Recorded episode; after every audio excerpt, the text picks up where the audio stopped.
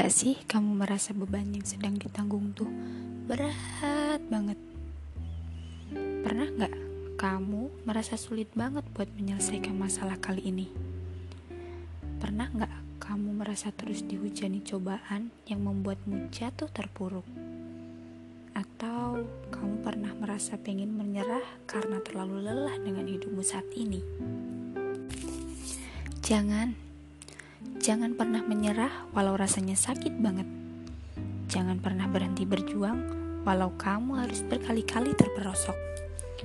Gak akan ada pelangi setelah badai kalau kamu gak mau berusaha mencarinya sendiri. Pelangi akan terus berada di belakangmu kecuali kamu berusaha membalikkan badan. Pelangi akan selalu ada di luar kecuali kamu yang mengejarnya sendiri. Pelangi hanya akan terlihat jika matamu terbuka. Saya kenal dengan seseorang yang pernah hampir menyerah dengan hidupnya. Iya, dia sudah berencana bunuh diri. Dia sudah memikirkan cara paling dramatis yang bisa segera diwujudkan. Beruntung dia mengenal seseorang yang menariknya dari keinginan mengerikan itu.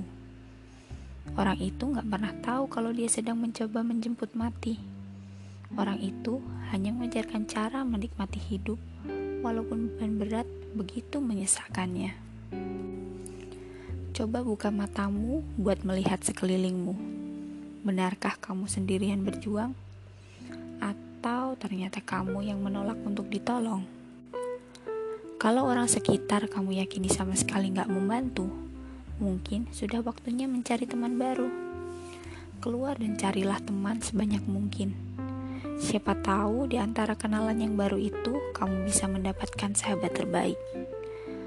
Kalau kamu kehilangan satu alasan untuk terus berjuang, buat lagi seribu alasan untuk gak menyerah. Hidupmu terlalu indah buat diakhiri hari ini.